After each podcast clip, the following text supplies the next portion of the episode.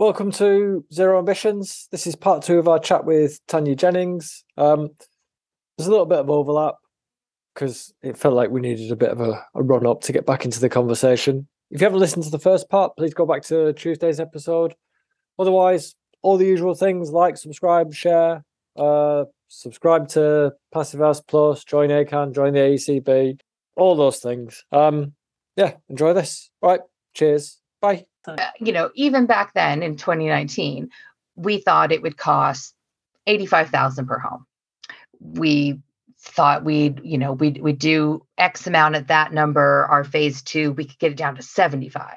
And three years time we'd have the whole thing down to 55,000 and that's enough anybody could afford it and we could offer it to leaseholders and freeholders and it would just be so great and then all of these cost of living things have come up you know i think we're well over a hundred thousand per property now. I know of another borough who uh, came in a bit later. They've agreed to something like 125,000.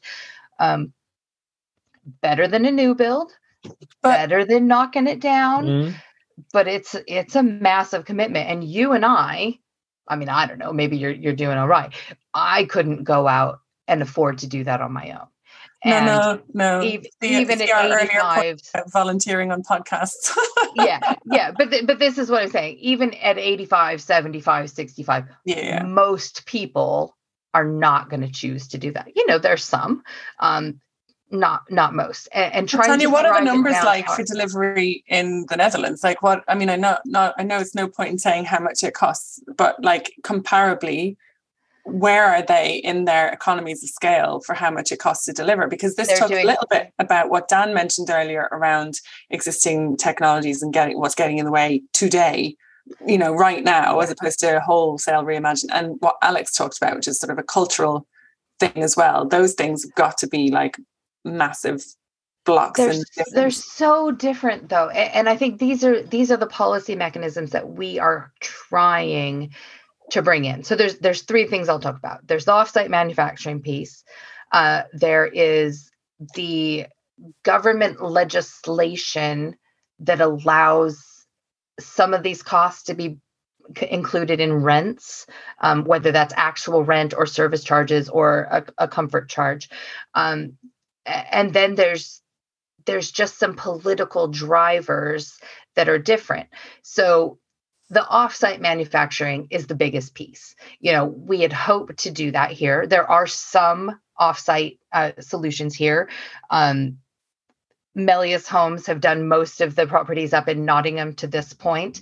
Uh, great company, really embedded in Nottingham. Um, they're almost kind of a quasi governmental uh, offshoot now because they're pretty much only working for Nottingham. They're, you know, they're talking to other people. Uh, great offsite, still a small business though. You know, mm. 10, 10 to 15 people working there probably. Um, you know, I, have been to the factory, it's great, but they're still social distancing. So their their scale is maybe not what they would like to be. Um, BD Passive, uh, really well known company. Mm-hmm. BD Passive are great, love their product. Um, it's well, they came to Retrofit Reimagined, actually. BD yeah. Passive did, shout out. Yeah. And, and BD are building to the passive house standard, which is excellent. That's actually not what we needed for Energiesprong. We we don't need that high to meet the outcomes of 50 kilowatt hours uh, mm. that we're that we're aiming for they were not willing to change their spec because they've said we're a passive house company. This is what we build to. We're not going to lessen our product to meet your less lesser outcomes. And i get that but it was so prohibitively expensive especially if you've got something like an end of terrace gable ended property. Well that's that's just far far too much. We don't we don't need that. So that's a challenge. Um uh, Osborne is another one of our delivery partners. They've developed their own offsite solution that will be trialed, I think, in two of the projects. Uh, great company. A lot of them are based out of High Wycombe, family run company. We're, we're excited to have them as part of our partnership. Um, and we, we've just started exploring with a company called Ultra Panel, which currently do roofs, but they're looking to get into the offsite manufacturing um, kind of computer to machine for walls. So we we are exploring with uh, with Ultra Panel, hopefully to do a couple of our pilot projects, um, maybe as many as five of the flats that we've got coming up. Um, so I, there are solutions here, but for the most part, it's just not the scale, uh, and it's that that scale that we need both both in terms of volume and money, but also physical space. I mean, the warehouses where these things are being built are massive. Uh, the, the, the machine that cuts the window out of the walls, it's wider across than my whole flat. It's, it's just a massive piece of kit. Um, and to have that kind of space that's a company um, in rotterdam called rc panels uh, well worth following on linkedin and things like that because they're they're great and show a lot of videos of their work um, so there's that piece of it that they've invested a lot into that offsite piece which has so many benefits. Um, you know it's it's certainly skilled work but it's not accredited work if if you understand my you don't have to go to school to learn how to do this. You don't need to have a two year apprenticeship to learn how to do this. Um, and, and, some of the heating pods are the same. So we we went to visit um, oh, it's another zero one. Everybody's zero something. Now. Yeah. It'll come to me. We went to another company that that do these uh, energy pods essentially. Um, there's some companies in the UK that are doing this, uh, Ventive, Vestimi, a few others, um, where it's your air source heat pump, the ventilation system, the solar controls, the water tank, uh, and one other thing, uh, but they're they're all in one pod, and it's plug and play. You know, they've got a few different versions. Some go in slope roofs, some go in flat roofs, some go in the garden, um, and what they actually have is an arrangement with Mitsubishi where rather than buying the whole heat pump and then tearing out the pieces they need, they're just buying the pieces they need now that goes into the bottom. You know, you don't need heat pump, big, huge, bulky thing. It's it's a few inches of their kit is actually mm. that.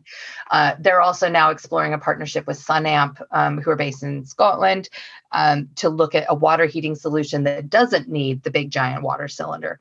So we've we've got some of those partnerships are already starting to be built, uh, but a lot of what we're talking about are things like circular economy and you know making sure that we're not having so much embedded carbon because what would be the point of taking the Sunamp that's built in Scotland shipping it to Rotterdam and then shipping the pod back to the UK well that's stupid. Nobody wants that. But if we could get their technology here and just build it in Scotland or England or wherever, um, then we've reduced the embedded carbon in those pieces so it was really great to see how much of that innovation is happening and and where the partnerships already are. And we're trying to learn from that. But I, I, think that when we started this process three years ago we just thought it would be so much faster. We you know and and maybe some of it was um the used car salesman problem. We you know we we were all so excited. You see the videos and you're like, oh, we could do that. Well, no, we can't because we're just not there. Um, you know, you you can buy the pieces from the, the Netherlands, you can have them shipped over, but you're going to pay an arm and a leg for it. So, are there promising signs like of things getting better? Because like we've started off with this really positive story, the first instance, and it's got bleaker and bleaker the more we've moved through it, which is I, like I the reverse it, of one of these. I don't think it's bleak. I, I think that um, if the ultra panel system does what we hope it does, aces very lightweight um, we were joking it's lightweight enough that two women could put a panel up. Um, oh but it, but it genu- no but it but it genuinely is. And and actually I, I quite like that. You know you don't need crane because a lot of these systems if you look i mean we're talking huge panels. These are these are you know 10 meters in some cases. They're big so they have a vertical panel and but you and actually arguably it should be that people can do it without damaging themselves never mind what sex they are but like right. really we shouldn't be like loading people up. Sorry Alex, what were you going to say is there is there something also about the building typology that might be different over there in the Netherlands? Uh, or, to, because there's, a, there's an aspect extent. I mean, to some extent, but I think it's like everything that there's no one solution. And and they recognize that. I mean, obviously, Energiesprong is great for little marshmallow boxes. Mm-hmm. So it, the the more marshmallowy boxy your house is, the better. But even some of the solutions that we're seeing now, um, one of the one of the RC panels, they're they're starting to look at could our could the next generation uh, build in the round? Because you know uh, certainly in ealing we have a whole lot of victorian terraces and bay windows are such a challenge to retrofit. So what if instead of a flat panel you could do a semicircle? And what would that look like if you could mass produce you know essentially a passive house bay window? Mm-hmm. glue it right to the front of your house aces. Um, but for right now, you know, the, the houses that we've chosen um, and that most of our our innovation partners have chosen are just boxy pieces of crap. They are cracked render, broken lintels, single glazing. You know, um, the the ones in Ealing. A lot of the questions we've had, well, oh, it's got to be really hard to get it through planning. I'm like, not on an estate where they're brick on the bottom, render on the top render on the top, brick on the bottom, all render, all brick. There's no uniformity, you know, because these were built 60 and 70 years ago and so much has happened to them since then. But at least the base typology is the same. So the estate that we're doing our 44 houses on, we're doing 24 flats on the same estate. We have 600 properties there.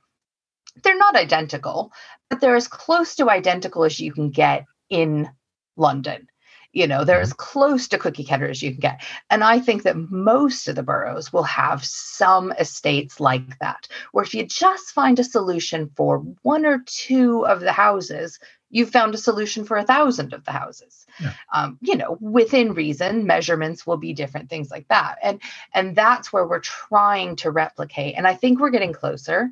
Um, you know certainly with so we started with the four innovation partners um, the founding mothers because most of us are women um, but now we're up to i think nine and and there's more that are you know kind of thinking of coming in on, on the next wave so we work with the GLA to to sort of get this framework going. Um, uh, the it's part of the Raw HIP, the Retrofit Accelerator Homes um, Innovation Partnership.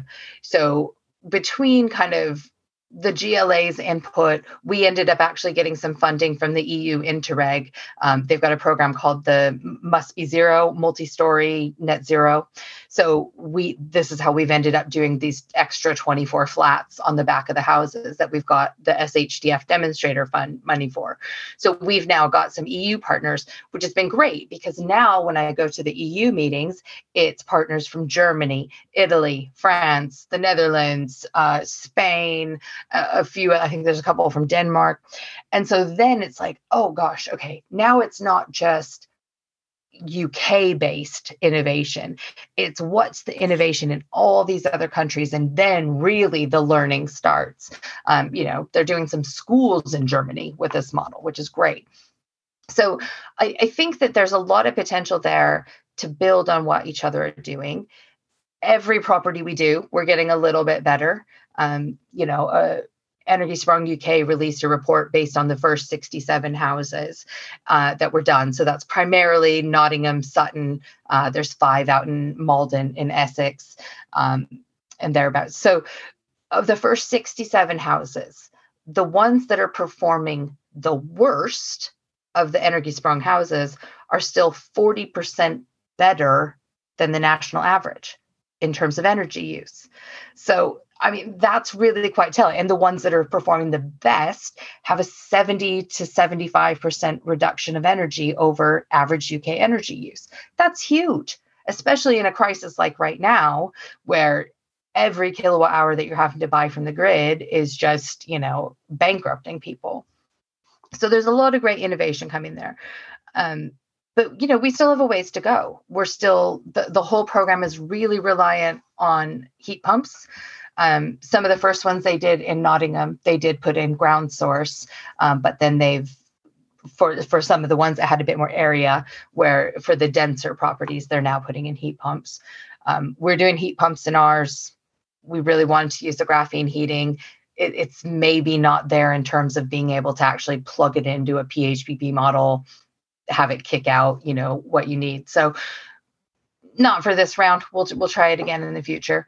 Um, but I, I think those are the real challenges still are do we have solutions that aren't just heat pumps?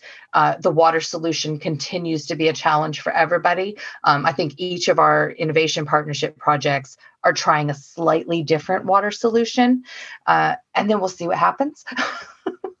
one, one of the things I'm wondering, it might be a bit naive on my part, but it feels like we're trying to, we know that we're putting in heat pumps and it's become just this thing like put a heat pump and it'll fix everything. But what I keep wondering, the more I have these conversations or when I just look around at what's going on, isn't it? Are we not trying to find just literally trying to put one thing to, to heat a building when we should be starting to think more in a, a bit of this and a bit of that? Actually, there's multiple strategies that we can put together. They're not necessarily very expensive either.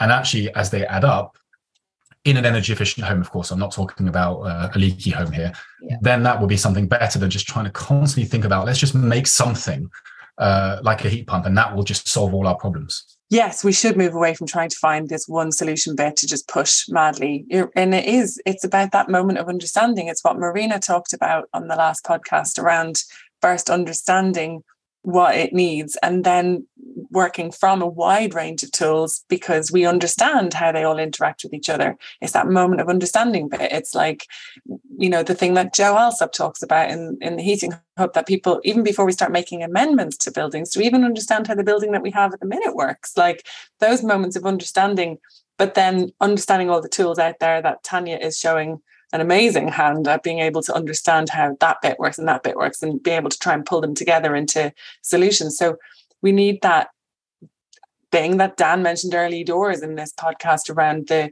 the general knowledge of understanding of how all those things may work and then having the skills to know who to speak to to bring them mm-hmm. together into a successful project so it's not that we have to understand them all on a very very finite um, level, but that we do need to understand how they interact with each other and then who is that expert to go to to pull them together to make them really successful. Um, so it's absolutely that approach, Alex. I think you're spot on. But also, people just get pilot fatigue. You know, I, I, I'm just so tired of pilots. It's like, why do I need to pilot something that 20 other people have piloted? And Sarah, you and I talked about this when we chatted last week. Is who holds where's the repository of knowledge for all these pilots so we don't have to keep piloting? And is there a way that we can measure so that we can compare apples and apples? Like i don't want to be comparing apples and kiwis you know mm. I, I need to understand what was the typology what was the heating source what was the water source? And and i don't want to have to go out and do a hundred pilots myself and say i'm going to insulate everything and then you get a storage heater you get a infrared you get far infrared you get a heat pump you get a gas boiler you get a combi boiler you get a back i mean who has time for that? Mm. we have less than seven years to save our goddamn planet and we're still doing pilots of 10 homes. Yeah. I mean what a crock of poo so we just we need to get on with it and not let option paralysis trap us in this like mentality that you've got to trial everything. Like just do it. I mean maybe this is me being too oregon. I'm just like just do it.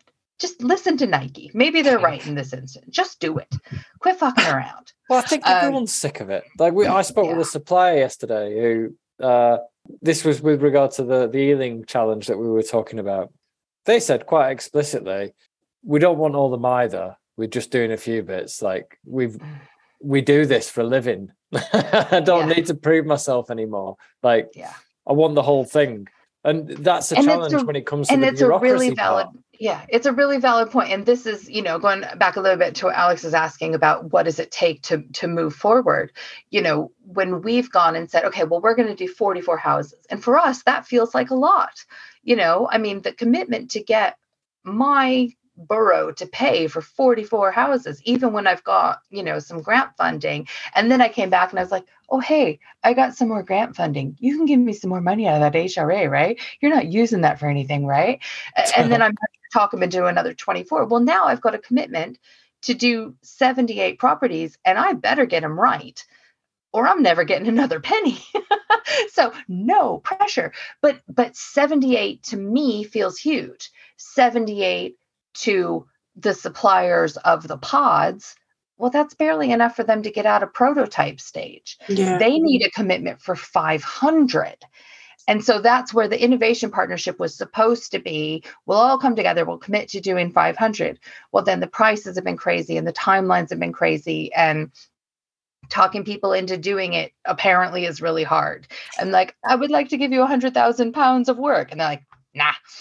Let's talk a little bit about that. Um, I think this is maybe a nice place to look at and then draw to a close. But the engagement with occupants or operators of the buildings, how much of the funding are you allowed to spend on that? I bet not very much. Because Isn't that an absolutely crucial bit? Like people rightly will feel concerned about disruption or bad potential projects or being an experimental, you know, case study, being a mm-hmm. statistic, mm-hmm. not being willing to like let these things be ha- happen to their homes. Like, but people are also not stupid. So if the time is spent explaining properly how this might affect their lives, improve their lives, or why it, it is being offered anyway in the first instance. Like, how much do you get to do that beyond just your own extra bits of heroic human effort time that you put into it to make it stick because you know it's valuable? Like, is that resource properly? No, is the short answer, but part of that's my own fault. Um, I really should have well i should have started earlier um, i should have started more explicitly you know we we sent letters out saying hey, we're thinking about doing this project. Um, we'd like to get some information data from you. So we had kind of a, a pre comfort survey. So, on a scale of happy face to sad face, you know, is your house warm enough in the winter, cool, cool enough in the summer? Do you have noise pollution, air pollution? You know, do you know everything about your neighbors because your walls are so thin? But um, Tania, so- I kind of meant on a big scale because I don't doubt that you yeah put your energy into doing things and it wasn't meant to be a did you you know fund this properly right but, but this is a this is across the board i think that we you know and you're right that there's a few pieces of this to do we as a borough do a good enough job of showing what are our intentions you know yes it's all fine and good that we released our energy strategy we've got a climate action strategy and we say we're going to get off gas by 2026 but then I go to residents and I'm like, okay, well, I'm going to take your gas out. We're going to give you this big retrofit. You're going to do what now? You're not taking my gas. You're not taking my gas oven. And you wouldn't believe how many people just they they turn down all of the works because they can't get rid of their gas oven. And you know, and and it is hard because you want to have a balance of being understanding and saying, I get this is a big transition. We want to help you through the process and being like, look, it, it's not a question of if I'm going to take your gas away. I am going to take your gas away. And I can either take your gas away now and give you this massive retrofit, solar panels, battery storage, you know, a brand new cooker at my expense, not yours. Or when your boiler breaks down, I'm not going to replace it with another boiler. You're going to have to get a gas cooker on your own because I'm turning your gas off.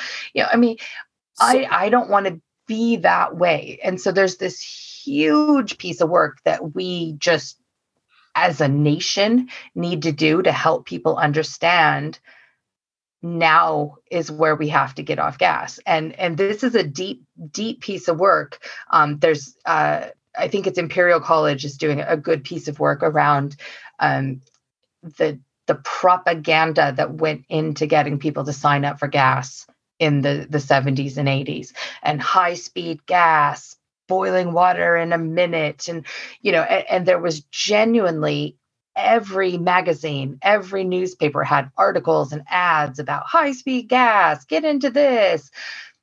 And we now 50 years later have to say that was great it was a stopgap it was what we needed at the time to get you off coal but You've already got a microwave. You've already got an electric kettle. You've probably already got an electric oven. This is just the next step. So- now we need to get rid of the gas. Isn't that gas story a busted flush already though?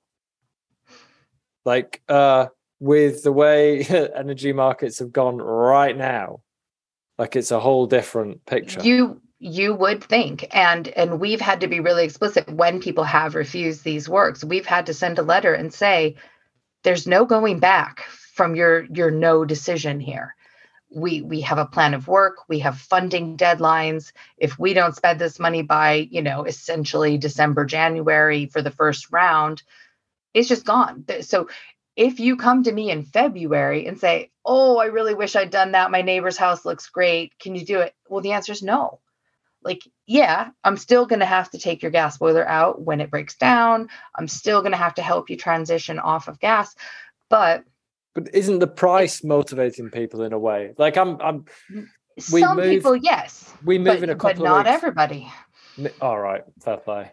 Like I'm, Yeah. I'm, we're moving in a few weeks, and for the first time, I'm looking at the gas hob and thinking, you know, having used electric for the last 15 years, oh no, 10 years, and thinking, oh no, like, oh, cooking's going to get a lot dearer all of a sudden, and uh, yeah, I just wonder how much that's going to filter through the market. Like, I totally get your point, but uh, I, I guess it just depends on what people's motivators are. And and it goes back to this disruption issue. You know, when it was going to be 10 days on site, I imagine there's a lot of people who would be like, heck yeah, 10 days, new life. Where now we're kind of saying, hmm, depending on if you're a mid terrace or an end terrace, it's going to be eight to 12 weeks of hell. Sorry about that. And but on the other side of it, you will genuinely have one of the most efficient houses in the UK you know you you will tell your friends. They will come to visit your beautiful shiny new house. But it's still really disruptive. And primarily i would say that the people that we've had that have are refusing the works um, tend to be older that you know and obviously if somebody's got terminal cancer i'm not going to force you to have a retrofit. Fine next we'll we'll come back to you later. Um, if you've got dementia i'm not turning your whole world upside down. I get that. It, it's the people who are just kind of like "Ah, i'm too old. I don't want to change. It's like but you're going to have to. And and that's the piece that we're trying to be delicate. I, I realize right now i don't sound delicate about it. Like right now i'm like shut up and take my money i've got grant funding to spend. I don't want to give it back to base but in these conversations we are really trying to say i do not want you to have a 3000 pound electric bill next year. Mm. And I know the performance of your house because we've done monitoring, you know, we've put in equipment to see. And these the reason these houses were chosen was because they're crap. They have monitored them and sure enough, they are crap. They are cold, they're damp, they're moldy. And it's so hard for me to say please don't put yourself through this. And and there's the whole landlord piece of it as well. I'm not the one collecting rents. I, you know, I don't really have any skin in the game, but as a whole, I understand that if you're a landlord, you have to realize that if you don't improve your properties at some point during this crisis, your residents are going to choose to keep the heating on, not to pay their rent. And certainly in a social landlord perspective, if if your HRA, if your revenue budget is dependent on people paying their rents, if all of a sudden 10% of your people can't afford to pay their rent, that's your your energy efficiency budget for the next year has gone down. And you know, and it's hard. So we we've introduced a comfort plan with ours, controversial in some circles, not in the Netherlands. They just they it's a service fee, everybody gets it, you just pay it trying to explain the comfort plan model to residents has been a real challenge. Um, you know, essentially, we're saying you're not going to have a gas anything anymore, so you're therefore not going to have a gas standing charge. Uh, we're going to reduce your energy needs down to probably about 20 to 30% of your current energy needs and your solar panels and thermal stores will cover probably about 75% of your energy needs so really you're paying 25% of the 20% that's left, the basic math. And we're saying you're going to pay the council 10 pounds a week, period, for that. And that helps us keep solar panels clean, change your filters on your heat pump, all of that. And it, you know, essentially goes back into the kitty. So what we're saying to people is as a whole, about 75% of your energy is going to come from your solar panels and battery storage. And for that, you're paying the council about 500 pounds a year. So Good this is where that the, deal for Neon. But- They're not going to guarantee 500 pounds a year for 75% of your energy for the next 30 years, but I will. so but they still are resistant because it's new. Yeah, well, this is like the solution. Every time we have one of these conversations, the solution at the end of it appears to be ESCO, like an energy service company imagined in a different manner, not just reducing your bills a bit, but causing you to rethink it. And that's where this sort of esoteric reimagining becomes a lot more practical. And it feels much more tangible up to the point where you just start describing it as comfort. And culturally, we're not used to comfort in our homes in this. this Oh, uh, yeah. aisle. That's that's the thing, isn't it? The the problem that you Tania you've been describing, you're, you're giving some really good examples or reasons as to why people should have this. But I don't think that many people actually know what you. Well, it's not just you, obviously, but what people what you're talking about. I mean, it's imagine like again, uh, talk to talk about talking about our grandparents when we moved from the VHS to DVDs. Here, grandma, here's a brand new remote control, and it's got 1,000 more buttons than the old one, but it's much better. You should use it. It's really good. Yeah, yeah. Oh, well, I Oh, mean, if- where, do I, where do I put my VHS tape in this? That's what I want. I want my VHS tape to fit in it. It's That's the sort of conversations that we're having if we actually transpose it to another paradigm. I mean, it's worse than that, Alex. Like there is almost it, there seems to be a performative badge of honor of people having had it hard and expecting Well, that oh, yeah. other people should Yeah. continue to have it hard. Like I, the amount of people on all the social media networks saying things along the lines of, "Well, when I grew up, it used to ice up on the windows." It's Uh, to keep calm and carry on. Don't rock the Yeah. boat. Just you know, absolute rubbish. Such Yeah, okay, well, that, that's It is before, and hard. That's, that's just too Yeah. bad. I mean, if, if you say yes, uh, this is uh, my my old leaky house with uh, you know with terrible mold everywhere, and I'm really proud of it. Well, okay, there's not much you can do about that. But there's there's a good friend of Dan and I's that we were talking to uh, about changing windows, and the conversation I, we I quickly brought it to you know have you considered putting in proper uh, maybe triple glazing or some very efficient double glazing. And it, it wasn't that he wasn't interested but he just didn't know where to start. You know sarah i asked you for some recommendations about this because the whole concept of retrofitting his home is not that he's against it. He just th- there was no point where i could actually have a, a, a common ground on which to talk about because now that i am part of this industry and I understand it i can have these conversations with Mhm. people like us. But when you bring it to people like i was before before i even got into this they just don't know where to start and that's also one big problem is that we have not found the language to help them understand what is at stake and as much as we throw numbers and we talk about warmth etc i don't think that it just fits into our brain as we think about it now I think Yeah. um, that's a really, it's a really good point and a really good place to talk about um, a collaborative space that's coming up very, very soon. And by the time this podcast goes out, it will be a matter of days away before um, uh, nearly all of the podcast hosts will be in Scotland at BE-ST Fest. Uh, Zero Ambitions podcast will be up there. I will be there. Jeff will be there. Sadly, Dan won't be there in person, but there in spirit. Duncan and Jeff um, should be there. But also some of the organizations Oh, that you mentioned earlier, Tania, Sunamp, um, are going to be there. ACAN are going to be there. All sorts of won- wonderful people. Some of our past guests have been there. And it's essentially a big moment to come together and share knowledge. And uh, we'll put the link to that event in the show notes afterwards. Yeah, what a lot that we could keep going further and further into, I feel. Well, yeah, I think you're right. Your intimation that perhaps we need to wrap it up is uh, fair. I mean, I just think this is like three conversations that we need to like come back and talk to you, Tania, about the procurement things and more about Energiesprong and there's the whole cultural transformation bit. Well, perhaps we talk about procurement once we've delved into it a bit more. I mean, this is for this would need to be edited, but uh, no, I mean, I, I just had a conversation with our procurement people today as well, because obviously we're getting ready to put this big SHDF bid together. We're putting together a bid for another two years of the HUG program. Um, and it is about how do you, you know, do you just use the Fusion 21 framework? Do we keep using Warmworks as framework?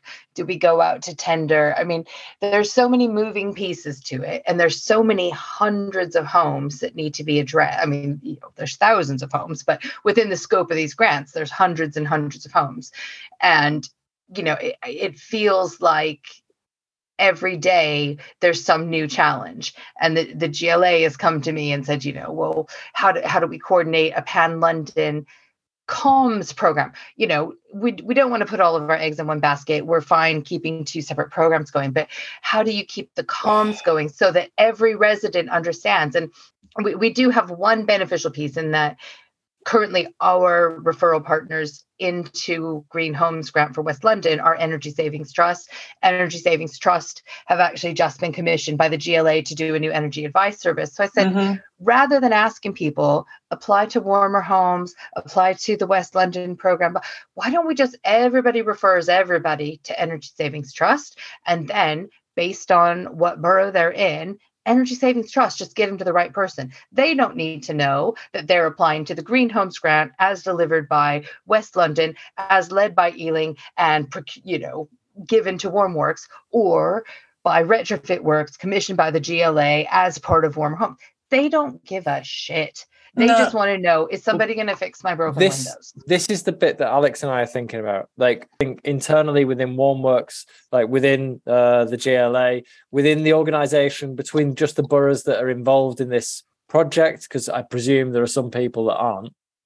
There needs to be, you need an external perspective to create a, a, more harmonious solution. It's always the case. Like we do this in all sorts of different spheres all the time. And with regard to the comms part, I wanted to talk to you about this. This is a separate project that uh, Duncan and I are trying to get together. There is a the, Duncan sets up a meeting of the families in uh, Edinburgh a little while ago, which was the smaller housing associations, the Scottish only ones, uh, or I think predominantly Scottish ones. Um, and it was a, a, way of getting them to sit around a table together and acknowledge that they all have the same problems and they're all trying to resolve the same issues. At the same time, we've been speaking with a, a couple of housing associations who they need to deliver some comms campaigns to go to a couple of different audiences. They recognize they need to be able to speak to their residents and they need to be able to speak to local elected officials because they're going to be coming at them with the same kinds of complaints and they need broadly the same but nuanced answers which convey the same information which is broadly look we know we're all fucked and we all know we need to do better and these are the things that we're doing and we're doing everything we can. But you need to do it in a variety of ways. But the bit that they neglected to think about was the frontline workers who are having to field all these inquiries. We got to speak to one of them uh, and the second thing she referenced or mentioned when she got to speak was fielding and not inquiries, phone calls from people who are threatening suicide already. Yeah. What are you expecting of your staff? And so what we are proposing to take to the the families is like why don't you all pool what resources you've got and let me and Alex do a research campaign and a com design a comms platform for you all to use like in such a way as you can give it to your marketing department, your PR, uh, your frontline staff, and we can work with you all to generate regionally specific responses and purpose specific responses. And this I, I might mean, be something timely. of value to you guys. Yeah. I, I literally had a request this morning. Would I lead the West London energy comms and could I put together a, a West London retrofit strategy? And I just kind of went, what the fuck do you think I've been doing for the last two years? I'm also like, a little um, bit like, why, what, what? Because like London councils. Yeah. London. no, and that that was exactly my feedback to them. Is I just said, "Who okay, asked you, Tania?" Uh, oh, I wasn't actually in the meeting. I just got the task.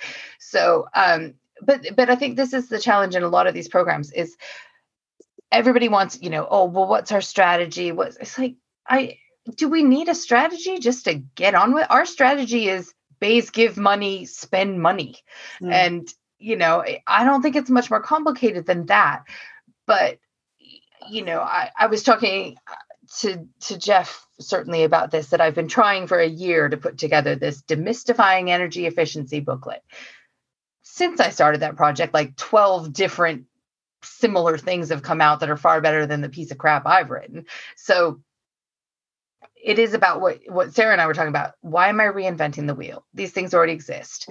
Um, but also, uh, th- this is a piece that I should have mentioned earlier what we've been talking about since the beginning of the Energy Energiesprong Innovation Partnership was cost savings. And back when we were such sweet summer children, we would have said to people, you're going to save three to 500 pounds a year on your energy bills. It's going to be great. Even with the comfort plan, even given us, you know, three or 400 pounds a year, you're still going to see this savings of three to 500 pounds a year. I cannot promise that now no, because no. I don't have a crystal ball. So we have had to completely change how we talk about these programs. It's no longer money savings, it's carbon savings. And and this goes back to what what Dan and Alex are both saying. How do you help someone who's never thought about carbon savings understand what that means in their life? And it's a mm. bigger piece of you know this this insane idea of the carbon footprint which was invented by the energy companies to try to put the onus back onto individual people rather than corporate you know polluters and and you know it's not coca-cola that's completely fucking the world. It's you because you didn't recycle your one Coke you had this week. But it is Coca Cola who are sponsoring COP27, isn't it? Right. Is something mental like that? But, but yeah, but but I think this is the real challenge in our messaging is is saying yes Coca-Cola is fucking the world and yes you should recycle your one Coke but do you need to understand that you're going to get 5p back for recycling your coke not that they have it here, I'm from Oregon, um, or that you're going to save 5p the next time you go buy it because you take the bottle back, you know, and and so how we have to talk don't about buy the things, Coke. Well, I don't I don't drink Coke, but but the whole idea is like how we talk about these things has to change so much and so quickly that that is the comms piece that that's the real tricky bit is it, it is when do, we try to get into like really really specific solutions that aren't um, sort of what has to be really distilled is like the first principles bit that doesn't really change. And then the bits that are affected by the externalities, those are the bits, and you have to make it so that you can change that bit quite easily. So it's mm-hmm. not embedded in stuff that you can't really do. I am actually failing at my own ability to try and put a boundary down. I have to go. yeah, yeah, yeah. Um, so we'll see what we can use that last bit. All right, so we'll wrap up now. Um, final thing, thank you so much for your time today. That's brilliant. Um, and we'll have you back on. We'll talk more specifically about the procurement stuff another time because that's its own uh, shit show. Uh, it, it's a real challenge right now, to be cool. sure. so, um, thank you for listening. Um, the last thing, the few asks that we've been dropping in, uh, we'd really like the podcast to reach more people. So, if you could rate it, apparently five star ratings do make a difference. Please subscribe, uh, same, and share it because if you think it's worth listening to, uh, someone you know probably will as well. Also, if you think there's anyone we should be speaking to, email us at zeroambitionspodcast at gmail.com. And last one's join ACAN, uh, join the AECB, advertise with Passive House Plus, or just subscribe. Uh, and if you need any help with anything else, uh, give Alex and me a shout. Everything is. All right. Brilliant. Cheers. Thank you. Thank you, guys. Smash them. Yeah, it's great. We enjoyed that.